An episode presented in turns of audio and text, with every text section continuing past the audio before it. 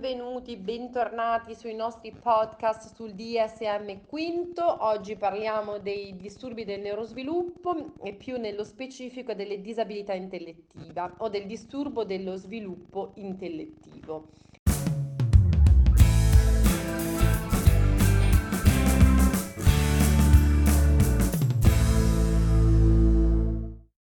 I criteri diagnostici per la disabilità intellettiva sono presentati dal DSM quinto appena dopo la definizione di disabilità intellettiva o disturbo dello sviluppo intellettivo, che è un disturbo con esordio nel periodo dello sviluppo che comprende deficit del funzionamento sia intellettivo che adattivo negli ambiti concettuali, sociali e pratici e devono essere soddisfatti i tre seguenti criteri.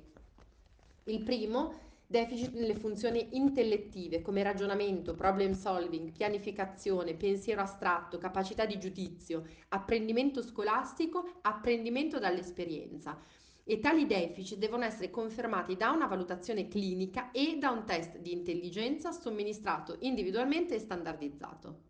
Quindi un test normativo va somministrato ed associato a una valutazione clinica.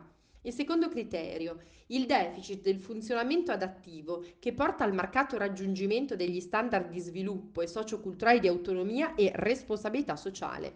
Quindi questo deficit che un, non c'è solo un deficit nelle funzioni intellettive, ma abbiamo anche un deficit nel funzionamento adattivo che porta a un mancato raggiungimento degli standard di sviluppo e socioculturali di autonomia e di responsabilità sociale. Senza un supporto costante, i deficit adattivi limitano il funzionamento in una o più attività della vita quotidiana, come la comunicazione, la partecipazione sociale, la vita autonoma in diversi ambienti come la casa, la scuola, l'ambiente lavorativo e la comunità.